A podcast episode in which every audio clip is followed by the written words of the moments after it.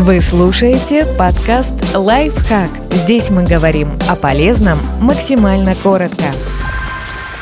Как выплеснуть накопившуюся злость и раздражение? Ученые выяснили, что мужчины, выражающие злость, реже страдают от инфаркта миокарда и инсульта.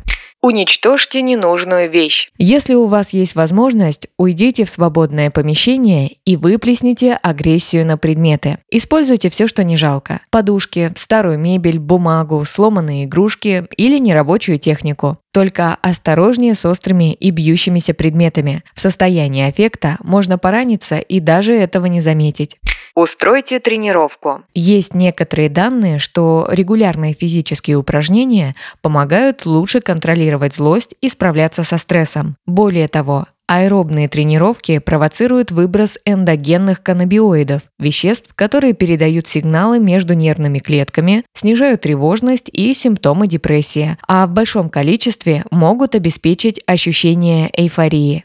Напишите о том, что чувствуете. Когда вы злитесь или испуганы, в мозгу активируется миндалина – структура, ответственная за реакцию «бей» или «беги». Но есть кое-что, способное усмирить активность тревожной системы мозга, а именно словесное выражение эмоций. Профессор психологии Мэттью Либерман объясняет, что, облекая свои чувства в слова, мы активируем правую вентролатеральную префронтальную кору – структуру мозга, ответственную за обработку эмоций и сдерживание порывов.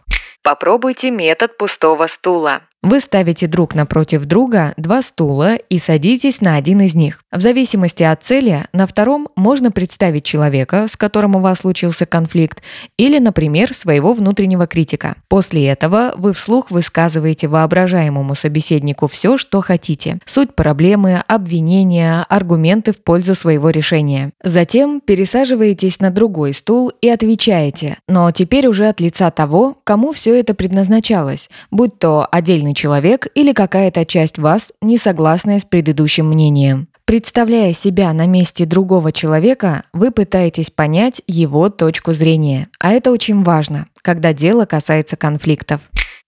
Подписывайтесь на подкаст «Лайфхак» на всех удобных платформах. Ставьте ему лайки и звездочки. Оставляйте комментарии. Услышимся!